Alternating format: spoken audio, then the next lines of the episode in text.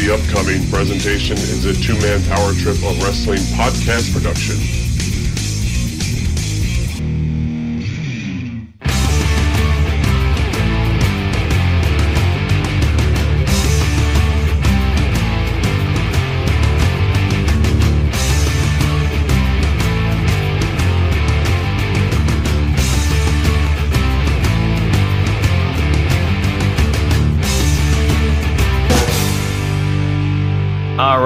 Get it going right here and right now. Welcome in to episode two of New Generation Declassified, coming into you in live and in living color here on the TMPT Empire.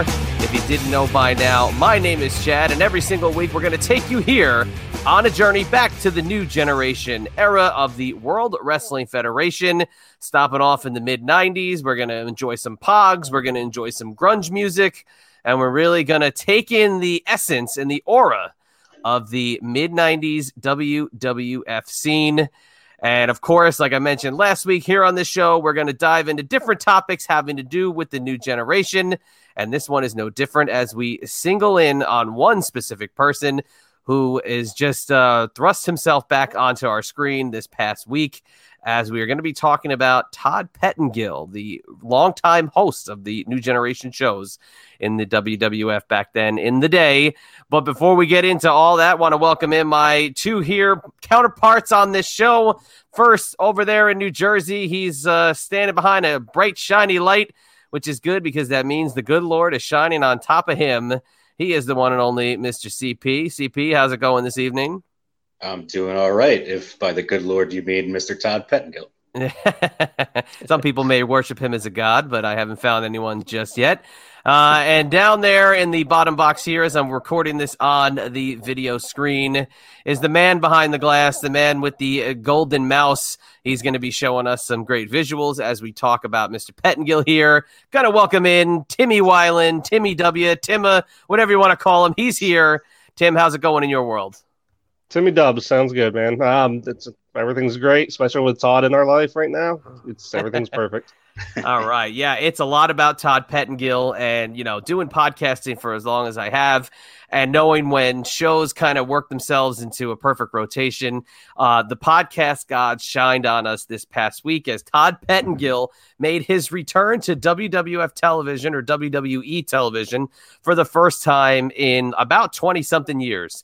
And uh, thank you very much, WWE production, WWE media, WWE television, for bringing Todd Pettengill back for the NXT In Your House show, which, since I don't really follow, had no clue was even happening. Uh, but it was really nice to see that In Your House logo back and on the uh, the silver screen. Did anybody get a chance to watch the NXT In Your House?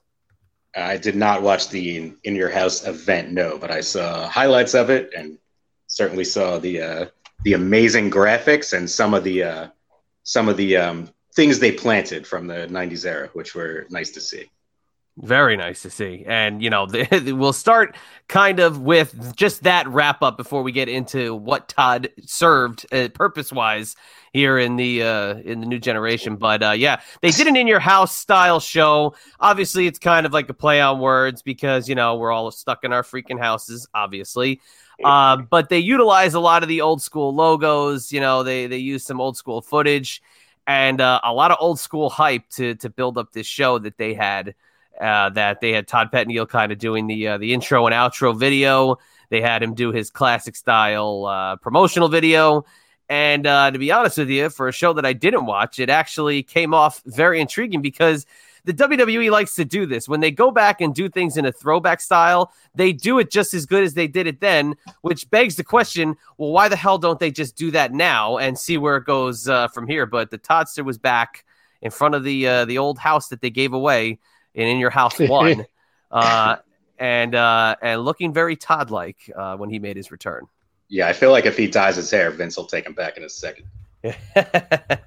well, he's probably going to cost them a little bit more than about uh, I don't know three quarters of the announce team, not named Jerry Lawler. You could literally stack up every generic named announcer they have, and they probably wouldn't even uh, total what Todd made like last month, uh, because Todd is tight, quite the tycoon in the uh, the radio world, in the uh, you know the the the the phony phone call world. Todd is a guy who, if you are a uh, you know a radio buff like myself, you know you got to respect Todd's game for what he has done on the radio side of things, and I think that's what helped him kind of get acclimated to a lot of the people who knew him already from the radio back when he made his debut in 1993 on a show that we talked about last week, WWF Mania. Now, CP completely forgot about this show, and I'm never going to let him live it down because 10 o'clock Saturday morning, man, where the hell were you that you were so busy that you couldn't watch WWF Mania?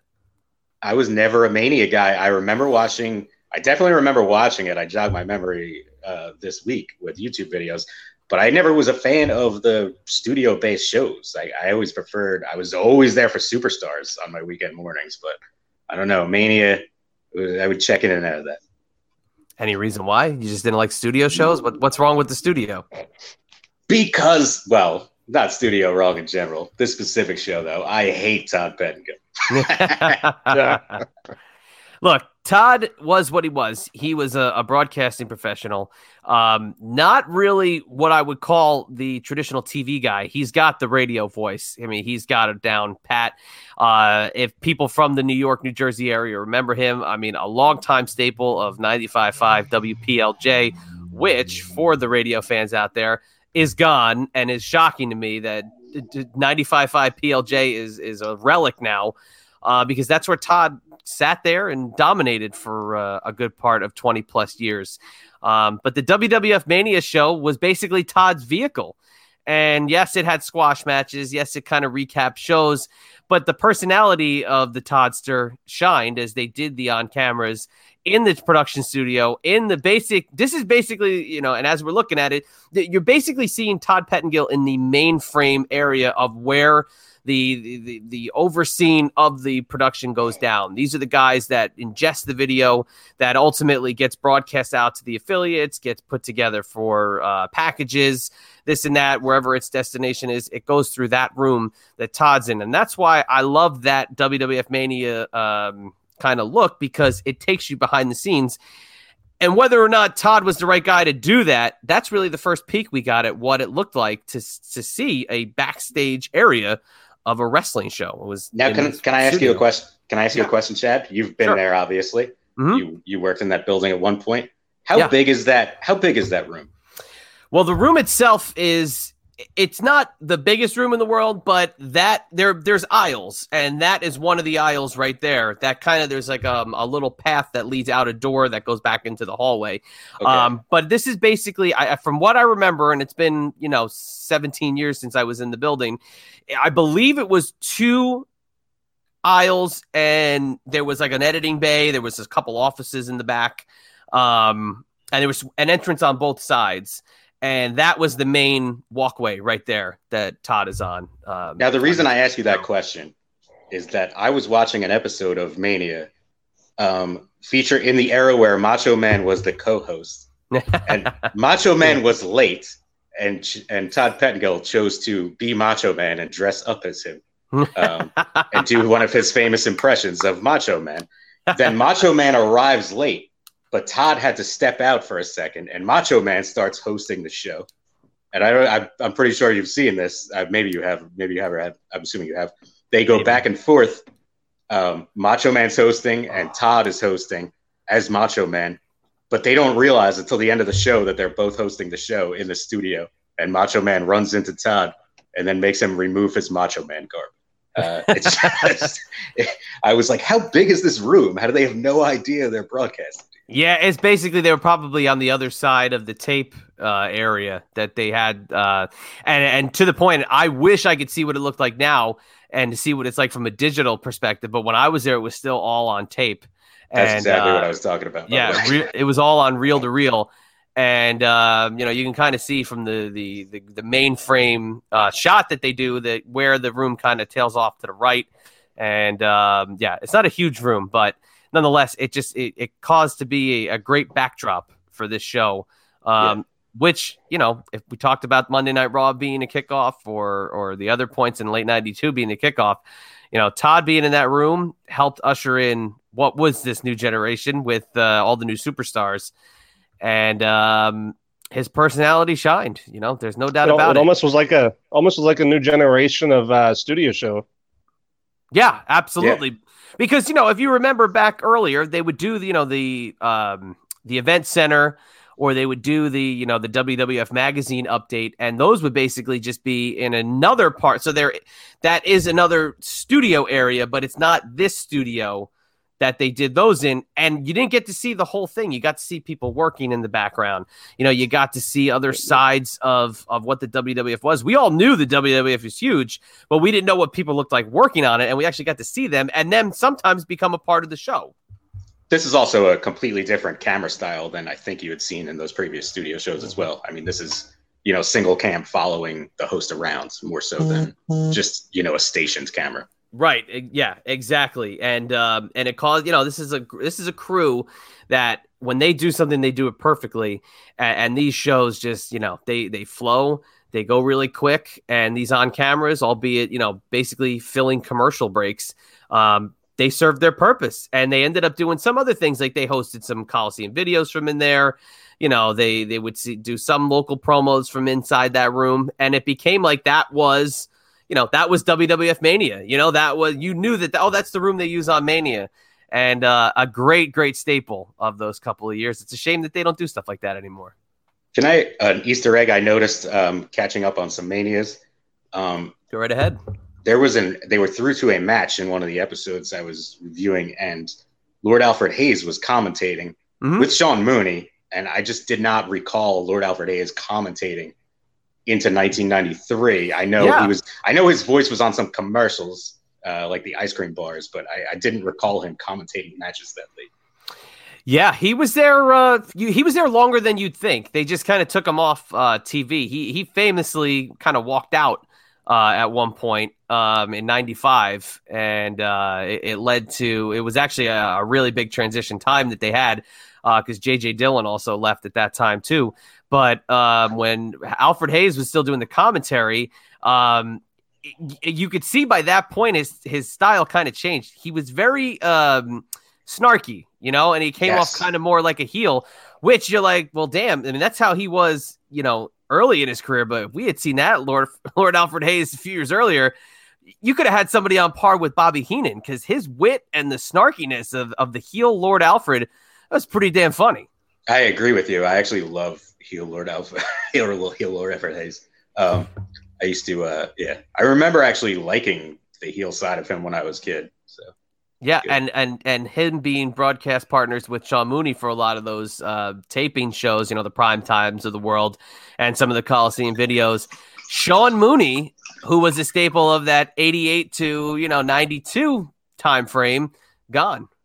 He's gone. We see him on the first Monday Night Raw, and Sean Mooney is bye bye, and that's where Yeah. Todd Pettengill kind of steps in. So let me ask uh, this question out there: What do you think is the uh, the stronger uh, being? Do you think a Sean Mooney who could step in, do some commentary, be the on camera host, and be your classic news style guy?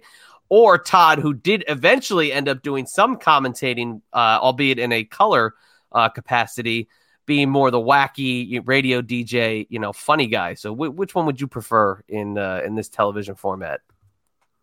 I personally would prefer Sean Mooney, but I understand what Vince McMahon sees in Todd Pettengill. Um, I think number one with Todd is that he's he's an outsider. First of all, he had no wrestling experience, if if I'm correct, before WWF.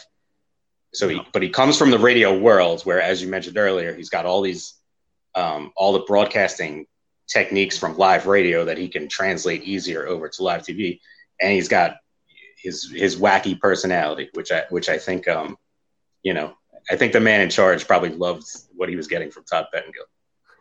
Yes, absolutely. And Todd, you know, would go on the road and do the pay per views and do the pre shows either from the arena or they would tape them a little bit beforehand. But being out in the live environment and then also doing the backstage hits on the pay per views and some of the Monday Night Raws, it's not like this guy just came in, did his piece, and was back on the radio the next morning. He was traveling and he was doing a lot of work. And I don't know if a lot of people realized how much that really was for that point in time because you know yes they taped a lot of tv Yes, they would do a lot of stuff in one clip, but just the sheer amount of programming that they had to do at that point, it was still national. So they were having to do a lot of market specific content. So what we saw in the New York area isn't what you got to see in the Chicago area or the Los Angeles market. So these guys really had to whip their ass and do a lot of work. And I think Todd, being a radio guy, may not be kind of put into that thought process of, hey, he's going to be on the road with the boys. He's one of them, but he's this wacky, goofy guy. I think that kind of gets lost in translation. Yeah, and that uh the studio uh format of promoting all those, you know, every town that you're doing I mean, he he's there for all of that in these years, and that is that is grueling work. It's you know this is this is a, a traveling road show. They're they're on the road all year, so that's just constant recording. And you have the Monday Night Raws, which, as you said, some of them are taped, but you have live ones as well. And it's to do all this on a schedule where you also have to be hosting a you know 6 a.m. radio show and doing yeah. prep for that radio show. I mean, that's a pretty grueling schedule. Yeah, it is. And, and if we think of some of the syndicated shows from that area, you know, or not even the syndicated, even the cable shows, you got your WWF Mania, you've got your still Wrestling Challenge, still Superstars, uh, All American Wrestling, which would turn into the Action Zone. And other market specific ones, Canada had some different shows. You know, uh, they broadcast some different content to the UK. Um, these guys always having to change it up and do different things. Todd ended up having to get involved and, like I said, was on commentary uh, for some matches. Was he the greatest on commentary? Absolutely not. But still, to, to say that, look, this guy did it all in that time frame. Have you ever heard an interview where somebody said that Todd Pettengill hurt the product or Todd Pettengill, you know, was somebody that didn't bring anything to the table? They nobody says anything negative about the guy, you know, when you talk about nope. these superstars. No, I I, uh, I looked up a, a, couple articles on Todd Pettengill, and everybody had good things to say about him. Um, and everybody said he left on great terms with the company, which is why they still ask him back, obviously, for something like in your house this weekend. Yeah, which is weird because uh, when I was there and I was interviewing, I had mentioned Todd Pettengill in passing, and I had a producer flat out rip him to me about him being a little bit demanding and a little bit of an asshole. So I was kind of surprised that that sentiment isn't really shared that much because they I wouldn't as far to say he was unprofessional. Um, you know, for him him to be there for so many years. I know those guys in that production studio work hundreds of hours in, in a month and, and, they really push it to the limit. So I'm sure there were times where things got testy and people were a little bit on edge. But um, yeah, I was actually surprised to hear him say that because I've never heard a bad thing said about Todd from the wrestling side of things. The radio side, he can be a little bit more ruthless. But on the wrestling side of things, I've never heard anything bad about Todd. Yeah, besides that um, one time at WWE. No, and one of the um one of the articles I read in catch up for this episode uh, was actually him. It was an interview with Todd where he was talking about yeah, it, not this past weekend, but he also I guess um partook in um, an in your house DVD, the DVD that came yeah, out like yeah, seven it's from years a few, ago. It's from a few years ago. The interview you're talking about. Yeah, yeah, yeah. But he he spoke specifically about meeting, seeing like the same producers and same camera people, and uh, being, you know, being it was like he it was like he never left working with them. Yeah. So. And those guys were burned out. I mean, there was a guy who who told me flat out, you know, he had a new baby. He hadn't really seen the baby that much, and he just you could see in his eyes that he was just completely burned. But it kind of goes in line with how good the WWE production always is. And that's one thing I'll never, ever take away from them. Uh, we can say whatever we want about stupid creative or this didn't go the way it should have or this and that, armchair, armchair quarterback, the whole nine yards. The production has stayed consistent for 30 plus years. And that is one yeah. thing that will probably never go away, even after Vince McMahon is long gone. The production and the teams they put together are on another planet. Yeah, no, I 100% agree. I mean, if you watch a Monday Night Raw and there's a mistake, it's an intentional mistake. That right. Is, uh, yeah. And I, I'm noticing, as we've t- we've argued about before, not to yeah, obviously this is new generation podcast, but I do like I do enjoy AEW, but there are production mistakes weekly on AEW that I always notice that never happen on WWE. Yeah, no, there it's from a production point of view, it's it's very shaky and uh, and I'm not just talking about the camera. It's it's very touch and go. But I do know they have a lot of professionals on the AEW staff, uh, guys yeah. um, that uh, you know I know secondhand uh, through people that are longtime veterans, but it's also, you know, it, it goes with the new promotion. Yeah, it's an- to be It's a new co- it's a new company, and there's grow, growing pains and stuff, and, uh, and a lot of people come together. I'm just making a point that I I see things that I would never see on WWE occasionally. So do you think that people look at the new generation, they look at Todd Pettengill, they think it's corny, they think it's a little campy. Uh, Do you think what they used him for uh, on the last show with this NXT in your house, you think the whole house giveaway has a lot to do with it and the promotion that went around with the house? I mean, if you remember, you know, was the uh we're going to give away a house on the first ever and monthly pay-per-view in your house and they had all the little entries in the box outside of uh, the set, which looked like the house. Uh, do you think because of the camp factor of it that that's why a lot of people hate on Todd from this era and hate on the era itself? That's a that's a it's a good question. I mean, I I think there's a campiness around Todd Pettengill in general, to be honest. So it's kind of it's kind of hard for me to pin it on the house giveaway. So you think that Um, Todd has a has a, has more of a part to it than anything else? You think it's Todd and the bean of Pettengill that is what the you know what the stigma really uh, comes out of? I do, but I don't blame him because I think he was doing exactly what his job was. Uh, Right. Like, uh, but yeah, it's. Uh, but but the house giveaway was uh, was definitely had a, had a level of campiness that is uh, kind of hard to argue with. Uh, it, Yeah. it was if you yeah this video right now with um, him with Yeah. uh, so so the co-host of the WWF Mania show briefly was a, a woman named Stephanie Weiland, who um, has greatly distanced herself from the wrestling world. Uh, told me specifically she has distanced herself from the pro wrestling world. Uh, she had basically won a contest to be the next co-host of uh, WWF programming, and she's right smack in the middle of this house giveaway. And Yeah. you know, I think she took away from Todd in a way because I don't know. She does. She wasn't the greatest, and, and Todd didn't really need a second banana. Um, but her her presence is a little a little questionable in my point of view from uh, for that year. That, that I- couple months she's there.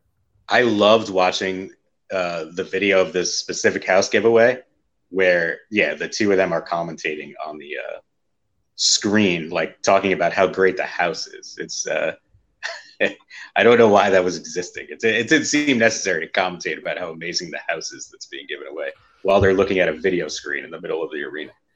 Well, what are they going to do? Say, well, the house sucks. We're giving away a house that sucks. you know, it's built on a uh, you know a burial ground. You know, it's uh, it's infested with uh, raw sewage. Like, what are they going to say? They're going to tell you the, the the finer parts of it. They're going to show you the golf the golf course the and the golf Creek carts. golf course. Yeah, exactly. And I know they, there was a piece somewhere about the kid who who won the house. Um, but it always seemed like when when Vince tried to do something like this, it always backfired somehow. They always had some sort of technical glitch or a technical difficulty. And we talk about how fine their production is. They try to dial a freaking phone on WWE. TV. It Yeah. has never worked. It has never. No, it, it did not work this time. It did not work on the uh, Raw giveaway, and I'm Yeah. sure there's other there's other times. I'm sure. I mean, look at the, the, fact that we're watching them rake through entries. They did, they barely even move Oh. them. I mean, as they did, they barely. Uh oh, Stephanie's going in the pile. By the way, when those rakes come out, Todd, she's like, "How are we going to go through these postcards?" And Todd Pettengill just goes, "Rakes!" and he goes and grabs rakes from the back. it's hilarious. Oh, that's ridiculous. But you know, they're in these entries. You know, I'm sure there's a uh, there's a there, there's a Chad B uh, entry somewhere in there. And I was ready to move to Florida, but Yeah, uh, I'm, I'm right on board with you. I was entered in this. I think I answered every family member I have in this contest. I mean, come on. How could you not want the house? You're going to move down there. I thought that Vince would be living right next door to you. So I thought I'd just be like hand in hand in the WWF production. But like just the whole thing here, it's just so funny that this is not how it would be done in this day and age. I mean, they're dialing the phone. Did the phone even dial out? I mean, like, how do we know? Was it worked? It was it gimmicked? These are the questions that go through your mind now, especially with these two. Was it a work? Come on. If you're listening, guy who won the house, was it a work? if it was a work, did they plan in the the number not working the first time though? hey, like we said, Vince is the master of uh, manipulation, so Hey, there's a very right. good chance right. that it uh, that it happened. But I think so many people think about the house giveaway and, and say, "Oh, it's so dumb, it's so this," and then watch. You know, here comes uh, Duke the Dumpster Droese. You know, here comes TL Hopper. Here comes Jeff Jarrett with the flashing lights. It's like a perfect storm of '90s. And you know, it's funny. I was going through something today, and I came across a Pog. Right, you remember Pogs? I do. You know, come on, you got a slammer, you know, you got a uh, mega slammer, whatever the hell they were. I, I think something like a house giveaway, like if they were to do it now, I think we would be so much more like attuned to like the real realism of what it's like to hand over a house that I don't even know if you can give away a house at this point, you know? Especially not to an 11 year old. How old Right, the kid? yeah, exactly. Where's the fine print? Like, let me somebody get me Jerry McDevitt on a phone. I want to see the fine print of this thing and make sure that kids were eligible to. What's uh, fun? Uh, I, I'm sorry to interrupt you, but what's funny about that too is right before uh, he does this giveaway, Todd Pettengill, like when um, Stephanie pulls out the winner card, and then two people come out from the back and are like, and Todd's like, these are to make sure the winner is is eligible. And this this man with glasses looks at the card and he's just like, yeah, he's good. And I was like, why did that just happen? It was very odd to me. I don't know what they were verifying that the winner was 11 years old. I don't know.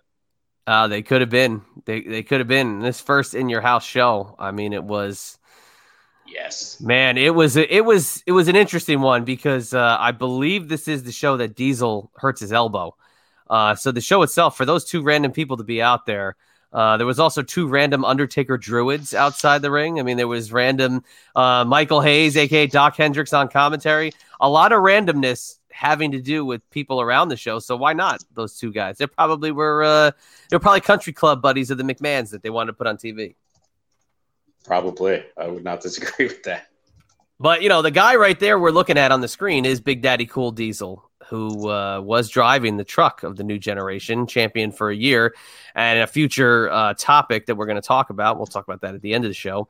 But um, you know, look, whether or not a guy like Diesel, they say it's a, a down era. Todd Pettengill's mullet game is about as strong as Diesel's title reign was, and I dare you to question me on that one. I the only reason I would question you on it, I I looked at Todd Pettengill's mullet multiple times in the last week and multiple times when I was a child. I have I have doubts that it's a legit mullet. I believe there might be extensions back there. You know, I didn't think I'd have to bring this up, but you got a real axe to grind with, uh, with Todd Pettengill, and it's very it's unhealthy. what the fuck? um, I just want to know: is Todd Pettengill's mullet game rocking, or is Big Daddy Cool's uh, goatee like the greatest thing I could possibly look at at this point in time? They're both pretty awesome. That is, oh, he's. Uh, I could talk about Kevin Nash all day long. I'm, I'm just still distracted by that mullet, guys. the, the mullet is bad. I how dare you say that? Uh, and I don't know. That, if, that mullet was the first when I, I pulled up the original Mania for Todd Pettengill's WWF de- debut uh, in prep for this episode, and I was I was like, that mullet is crazy. I forgot about that. it does look a little fine in one area and then kind of gets a little frizzy and you know doesn't look i guess you could say natural uh, if you do look at it head on. So i, I will maybe give you a, a little bit of that. But uh, i mean are you just uh, were, were you that big of a uh, an opie and anthony guy like me? You couldn't even find any love for todd in there? You had to go I've- on the todd hate I've given you love for Todd. Yeah. I just respect it from a radio perspective, just because I, I know the contributions he's given. I mean, you want to talk about they might be corny, they might be passe, they might be dumb, but the phony phone calls, the sound parodies, uh, the song parodies, all that shit that he does, it, it he did it really well. You know, like, and he made an empire out of it, and Yeah. he, he still does it to this day. Absolutely, he's a, he's a part of my childhood. I would never deny that. I literally like I way before O and A. I my mom used to listen to PLJ in the morning, driving me to school every morning. Like in Middletown, I was not part of the bus route. I would get ten minutes of Scott and Todd in the morning on my way to on my way to middle school. Um, and and obviously, I was like, that's the guy from wrestling when, I- Yeah. when I'm driving to school. And, you know, and it helped. I, I think it really helped. And we talked about last week. Look, the WWF was strong in the Northeast. It helped to have your guy. You know, you're a flag waving WWF fan. You listen to the radio. Well, I'm going to listen to the WWF guy. Maybe he'll talk about Bret Hart. You know, maybe he'll talk about Razor Ramon and the One Two Three Kid. It's one of those things where it kind of goes hand in hand with that market. You tend to support the guys you know, and uh, it's pretty cool to have your guy, you know, on the radio, whether it's wrestling or related content or not. Yeah, no, I agree. And I can only think of maybe like one or two times I ever heard a wrestler on the show with him. I remember Shawn Michaels was on um, Scott and Todd right before the 96 Survivor Series. So like I, I, I remember that happening, but I don't know how much beforehand was happening. I was listening to Howard down the dial, so I, I can't really say uh, I was tuned into Scott and Todd uh, so Yeah. much. now you're crapping on the guy. What's going on? No, no, but I'm not saying it from a bad perspective. I, No, was, I- trying, I- I, was trying to find out how I was going to weasel my way into the uh, to to the world of Howard Stern, which I did. So score, score one for me again. Um, but uh, yeah, so you know, it, to to have it come full circle and have him back on the air this past week was cool and, and very well timed. What we're about to kind of dive into here over the next uh, weeks and months to come. Uh, is there anything else about Todd Pettengill's run that you feel we need to address uh, on this episode here? Uh, personally, I I would like to talk about Todd Pettengill's impressions for a second. Oh, go ahead. He he breaks out numerous impressions, especially on your Mania show, Yeah. which, which are I don't want to say that they're I- don't want to criticize guys say they're bad. They're they certainly fit the time period, but it, it is uh oh this this one is great. This is Mr. Per- yeah, Tim just pulled up his Mr. Perfect impression, and he's he's using the towel. He spits the gum. He talks in his radio voice. It's just a uh, he, he yeah he. There's multiple episodes of Mania where he's just doing impressions. There's one of Bam Bam Bigelow. Uh, it's it, yeah. I don't know. Do you have anything to say about that, Ian? They just entertained me a lot when I was watching them. I don't know if they were good or bad. They just entertained. me. Hey, you know, he's a showman. He's just showing Yeah. off the chops. And, you know, he always kind of did that. You know, it was like his, uh, you know, it was the more jokey thing that we saw. Sean Mooney was a straight newsman, straight off of the front lines. You know, T- Todd Pettengill's a wacky morning show DJ. So it was, uh, you were going to get a little bit of shtick. You were going to get a little bit of camp. Um, his sweater game was pretty cool. You know, his, uh, yeah. he know he knew how to rock a sweater. He had some uh, some really cool boots. I know that too. And So- cool Bam Bam Bigelow head tattoos. hey, look, it's just a matter of this guy survived uh, a four year period that you know it's impressive. And, no, and it's the- impressive. I so I, I know you think I'm crapping on him. I, I I am to a degree, but but I do think he's uh, integral. uh, He's certainly integral to this time period. He's there the entire time, and he's the he, he's he's not the voice of commentating, but he's the voice of uh, you know uh, what is the word? Interviewing. yeah, I mean, com- well, um, yeah, he's backstage interviewer. You know, Yeah, if you do want to check out some of his commentary, he did a lot on the Action Zone. And with the Action Zone, you know, it, it was after All American Wrestling, which was basically like the first WWF like two hour event show that they would do to show some squash matches and stuff from around their uh, television dial. But uh, he did commentary, ironically, with a guy who gets a lot of hate from that era as a commentator with Vince. So think about that duo, Vince McMahon and Todd Pettengill. yeah. No, I mean that's a that's an interesting duo. Uh, And I believe Todd is on the call for what could be the most famous match in Action Zone history, which was the uh, the the Kliq exploding with uh, Razor Ramon and the One Two Three Kid taking on uh, Shawn Michaels and Diesel um, from the Westchester County Center in New York, and I believe it's Todd and Vince on the call, and the match is great. But Todd's style. It, it translated to more like of a yell, which could he could fit very well then into this day and age because that's all these guys do is just yell shit. So he could have fit pretty good. Well, well, no. I so when you say he could fit pretty well into this age, so basically overlapping um, Todd's when Todd left is the introduction of Michael Cole, who and Michael Cole is the flagship announcer now, so it's a totally different position. But I, if you look at early Michael Cole, I feel like he might have gotten direction that was like be Todd Penn. Yeah, I could see that because he he literally came in after, like, Yeah. right on his coattails. and uh, I could see it. I, I could definitely see it. But how do you feel he worked with other broadcast partners? So we're seeing him with Michael Hayes, aka Dok Hendrix, at that point. How do you think he works with a guy like Hendrix, who's a dialed up game show host style version of Michael Hayes? Yes, I, so this, this is interesting. I think I think they have a good back and forth. I, I like so his as much as I crap on him, I actually like his chemistry with Sunny a lot. I think uh, I think I would go into the same mode as Todd Pettengill if I were working with Sunny in that era, where he's just he totally embraces being the nerdy guy, while Sunny can just be Sunny and, and right. just dominate him.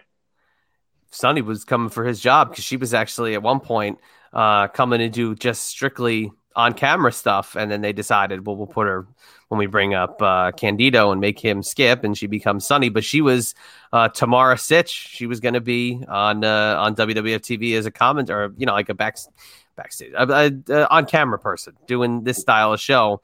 Uh, could have changed a lot of stuff. Yeah. Never would have met Shawn Michaels. Never would have had sunny days. she never would have gone to ECW. She never would have been with the triple threat. A whole lot of stuff, and I'm sure a lot of whole lot of stuff after that too. But you know, uh, there's a lot of things. That ain't this show. This is the new generation, strictly. Exactly. Um, but how about a Vince? Vince on commentary gets a lot of hate. I love Vince McMahon on commentary. Uh, glad Todd wasn't driving the ship. But how about that duo?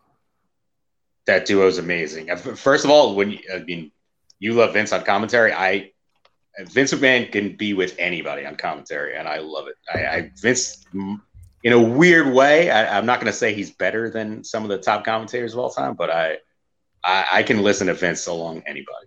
he's amazing on commentary. I, I just he, always, I always felt with him that he knew what he wanted to say. He knew what needed to get over better than anybody. So yeah, he might not have had a flashy style, but it was still a style. You know what I mean? It was, it was what we knew of Vince. Yeah, and and everybody was always going to kick out before the three count with Vince. yeah, no, that's uh, you know, a small package. It was a uh, he's uh, it's out of here. It's over. I love that though. Like that was one of my favorite things about his commentary. One, two, he got him. No, he didn't. so, what do you think? Uh, would you bring back Todd? Would you have him do special shows?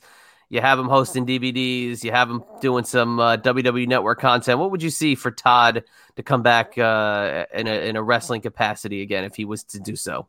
I would certainly bring back Todd. I, I know again, like I know, um, you know, I've said some negative things about him, but I, I, I think he's very strong for what he did. Um, I think it made sense what he was doing, and he could probably bring some direction to um, modern WWE. Not to not to um, you know not to talk negatively about a lot of the modern people, but all the modern people are sort of in a in a program and they don't necessarily have a personality. Like Todd Pettengill was Todd Pettengill, if you know who he was.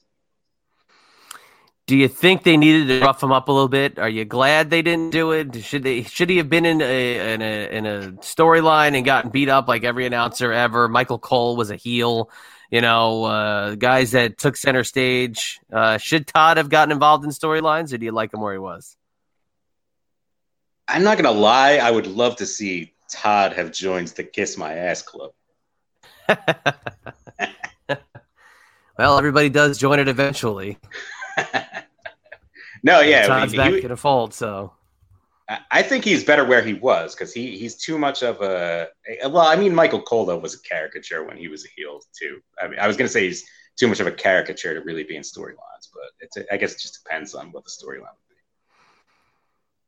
Do you have a favorite Todd Pettengill moment outside of the impressions? Do you do, is there something that you would say if it wasn't for this moment, I got one. So if it wasn't for this moment, I would never remember who Todd Pettengill was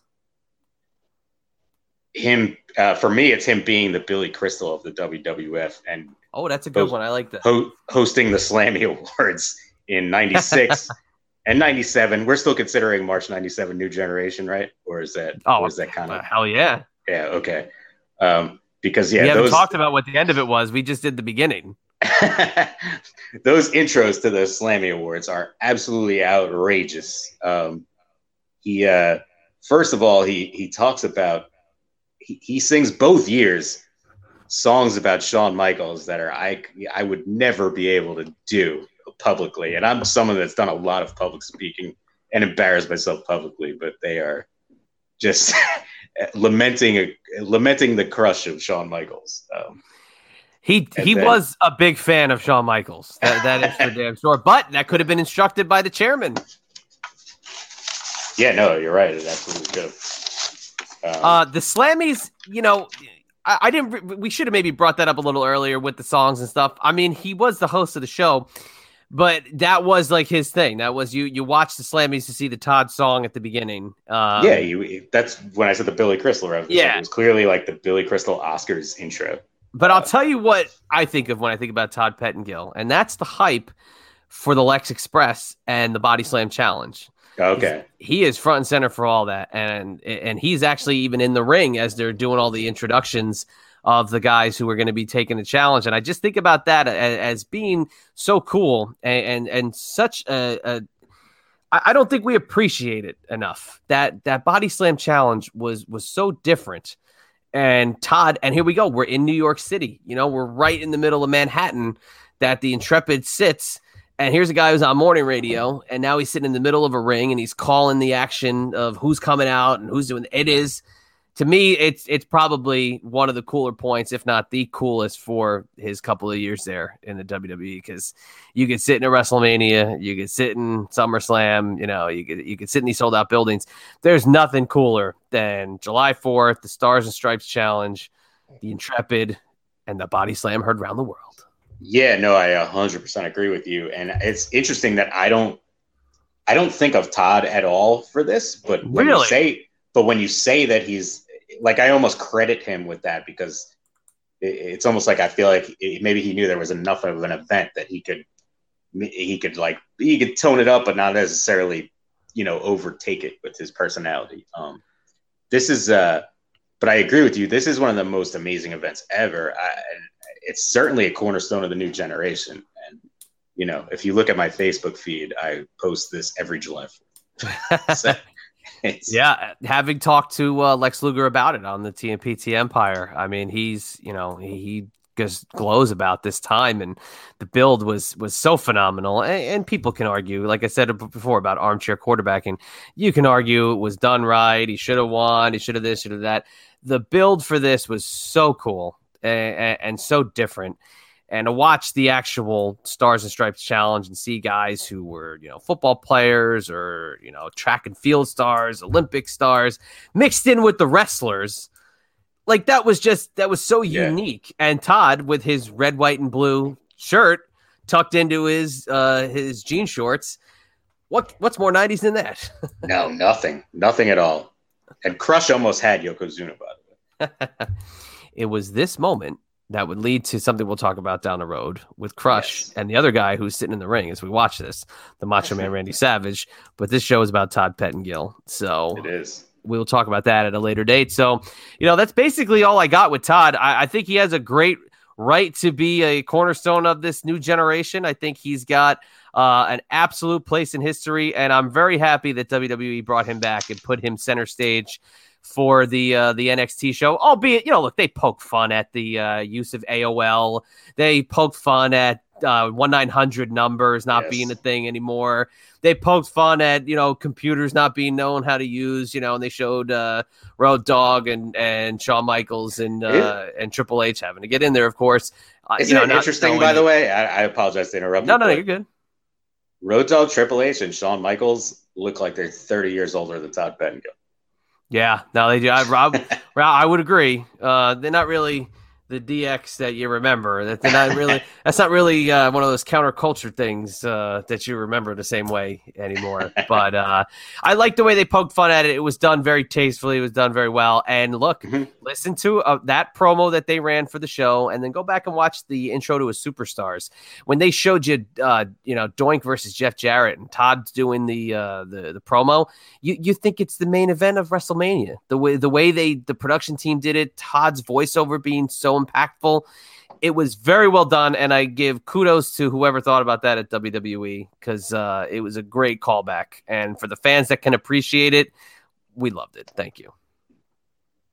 Absolutely. No, I 100% agree. It was No, a- it- No, I'm telling. don't Tim. Don't show us this yet. We can't look at this yet. Get get get this out of here. Tim's showing us Crush and the Macho Man. Oh, and Todd talking to Macho Man on the phone. We can't do that. No, not yet. Not ready for it yet. It's a Come sneak. on. It's a sneak preview. Huh? It's a sneak Oh preview. my gosh, no! Ugh. and you know, look at Todd. He's on the Zach Morris style uh, cordless phone. Uh, are they trying to say it's a cell phone? Or are they trying to say that it's a, a cordless phone? I mean, come on, they, they both look the same. it could be either. Very nice. All right, well, let's get into the wrap up here for uh, New Generation Declassified. Again, like I said, the the wrestling podcast gods uh, handed us this one. Maybe it was the uh, the late great American Dream, Dusty Rhodes, who uh, bestowed upon us years ago the uh, the the things we were so fortunate to have on these airwaves, and uh, he gave us the Toddster on a silver platter. So uh, I, I thank Big Dust for that one. Um, but if you want to hear more from us, we'll be back here next week, and we're going to cover a topic that one of the hosts of this show, one of the uh, the people on the microphone, had the uh, the pleasure of being in attendance for, and that is the very shocking World Championship victory of the man we talked about before, Big Daddy Cool Diesel. What do you Yeah, it's always, it's always uh, good to talk about the Federation running on diesel power. That? so get your You know black. how many people forget Diesel was the champion for a year, let alone the He- champion at all? Longest Nobody I rating know. champion of the 1990s. No- Nobody I know. Everybody I know. Uh, First thing I've- they I've say when we- that First thing they say when we, we see each other is, "Hey, you remember Diesel was a champion for a year?" And they go, "Hell yeah!" No, for me, everybody remembers him as Scott Hall and and and you know uh, NWO. They forget that Diesel run. Well, pack your black glove, and next week join us for degener- uh, degeneration, declassified, new generation declassified. Uh, if you want to follow more with the TMPT Empire, we got a brand new revamped website with all the bells and whistles, all the shows under the TMPT Empire umbrella.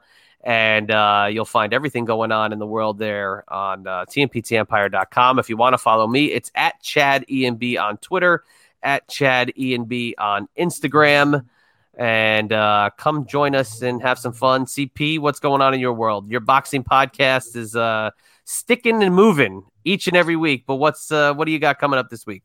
Stick and move stories. So I'm actually so I concluded uh, the season one of the podcast, which was 12 episodes.